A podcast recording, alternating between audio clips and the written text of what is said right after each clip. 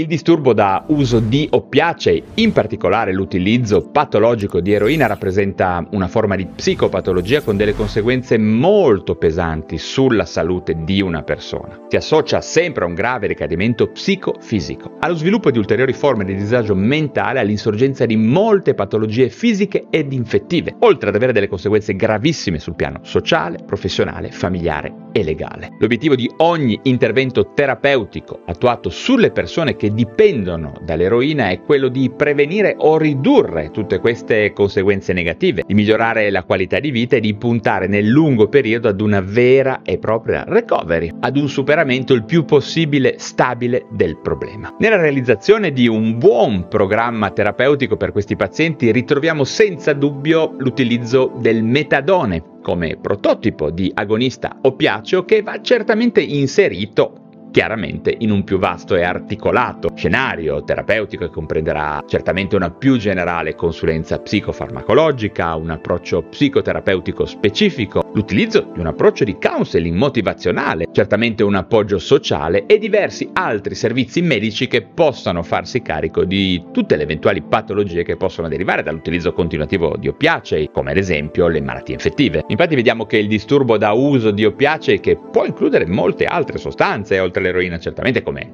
il fentanyl, l'ossicodone e molti altri composti, è chiaramente associato ad un aumentato rischio di disabilità e morte. Molti studi indicano circa l'1-2% di rischio di morte per anno, nella maggior parte dei casi dovute a overdose, suicidio, violenza, incidenti ed infezioni. Ma perché in questo scenario così complesso si utilizza il metadone? Che tipo di sostanza è e soprattutto qual è il suo effetto? Il metadone è in estrema sintesi un oppiaceo sintetico a lunga durata d'azione, disponibile per via orale, che agisce principalmente come agonista ad alta affinità dei recettori per gli oppiacei mu e delta. Il metadone è stato sintetizzato per la prima volta in Germania nel 1937 lavorando su composti simili alla petidina. Venne poi brevettato nel 1941 e usato parecchio durante la guerra mondiale. Poi dopo la guerra il suo brevetto venne espropriato come risarcimento per danni di guerra e portato negli Stati Uniti e introdotto sul mercato dalla Eli Lilly nel 1947 con il nome di Dolofin. Da allora è utilizzato come terapia sostitutiva nel trattamento della dipendenza da oppioidi e anche nella gestione del dolore oncologico e cronico. In Italia è stato introdotto a partire dal 1980 con l'indicazione prevalentemente del trattamento della dipendenza da eroina. Dal punto di vista farmacologico vediamo che il metadone utilizzato per via orale viene assorbito molto rapidamente a livello gastrointestinale e a quel punto i picchi plasmatici si raggiungono dopo circa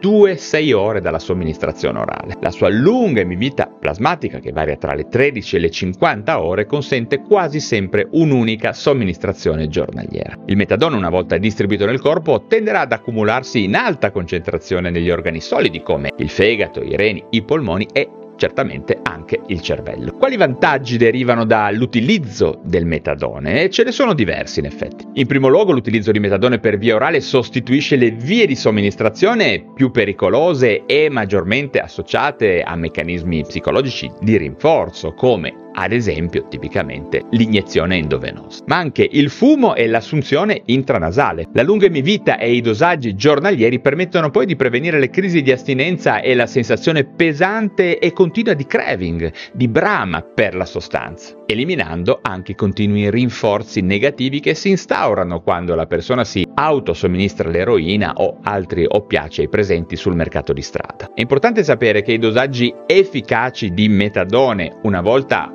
arrivati a regime certamente, solitamente rientrano in un range compreso fra i 60 e i 120 mg al giorno, alle volte anche di più, anche se nei nuovi pazienti in cui è accertato che facciano attivamente uso di oppiacei, la terapia dovrebbe essere cominciata a dosaggi giornalieri spesso decisamente inferiori. In ogni caso, dopo aver raggiunto una buona stabilizzazione con un dosaggio di mantenimento, si minimizzeranno anche le fluttuazioni dell'umore e il continuo stato di allerta e di coscienza alterata che sono costantemente presenti durante l'utilizzo di oppiacei a breve durata d'azione come l'eroina. Questo è un ulteriore vantaggio del metadone. A questo punto importante sapere che tutti gli studi scientifici attuati negli ultimi decenni ci danno conferma assoluta che il trattamento di mantenimento con agonisti oppiacei riduce in modo sostanziale l'uso di droghe illecite e favorisce grandemente la riduzione del danno, aumentando notevolmente la possibilità di uscire dal problema della dipendenza nel corso del tempo. Anche i tassi di mortalità correlati all'uso di eroina vengono notevolmente ridotti, benché rimangano comunque più alti di quelli della popolazione generale, probabilmente a causa delle condizioni di salute già compromesse prima dell'inizio del trattamento con metadone. Possiamo dire che il dosaggio, l'eventuale utilizzo di altri agonisti in alternativa come la buprenorfina, la durata del trattamento, il counseling, la qualità del gruppo di lavoro che si occupa del paziente, la struttura del programma rappresentano fattori chiave che senza dubbio influenzano poi più in generale l'efficacia del trattamento di mantenimento. Quindi non è tutta questione di metadone, certamente, è tutto il programma terapeutico ad avere successo. Infine, come in ogni altro trattamento medico, ci sono vari vantaggi e svantaggi associati all'uso di metadone che vale la pena discutere, in particolare se confrontati ad esempio con la buprenorfina, l'alternativa più comune al metadone. Fattori sicuramente a favore del metadone sono l'evidenza di una maggiore aderenza al trattamento e un'agevole induzione senza rischi di precipitare crisi di astinenza, in questo senso superiore ad altri trattamenti, appunto come ad esempio la buprenorfina. Aspetti invece a favore della buprenorfina includono l'uso potenziale in un contesto ambulatoriale diciamo più leggero, minori eventuali interazioni farmacologiche e minor rischio di overdose, sia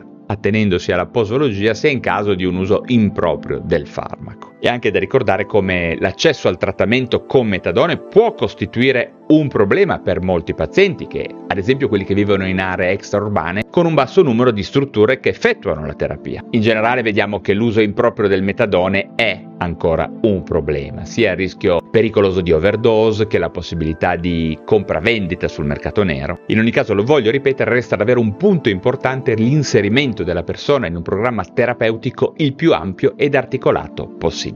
Quindi non si tratta, lo ripeto, di solo metadone. Per finire vale anche la pena ricordare che con l'utilizzo continuativo di metadone non sono stati riscontrati ad oggi danni a lungo termine a carico di cuore, polmoni, reni, fegato, cervello o altri organi o sistemi. Inoltre il mantenimento della terapia conduce addirittura alla normalizzazione della maggior parte delle funzioni endocrine e immunitarie che l'abuso di eroina frequentemente compromette. Bene, per finire vi voglio ricordare che questa terapia con il metadone è sicura, efficace e gratuita. In Italia si può intraprendere iniziando un programma di aiuto presso un CERT che probabilmente potrete trovare in ogni luogo d'Italia, prevalentemente certo in contesti urbani, sicuramente in quasi ogni centro abitato medio grande, ok? A questo punto vi lascio la parola per eventuali domande o precisazioni che potrete fare giù nei commenti. Come sempre, se vi sono stato utile datemi un like, se vi interessano questi temi di psichiatria, psicofarmacologia e neuroscienze iscrivetevi subito al canale digitale da dove mi state ascoltando. Ricordate che su YouTube avete anche la possibilità di abbonarvi al canale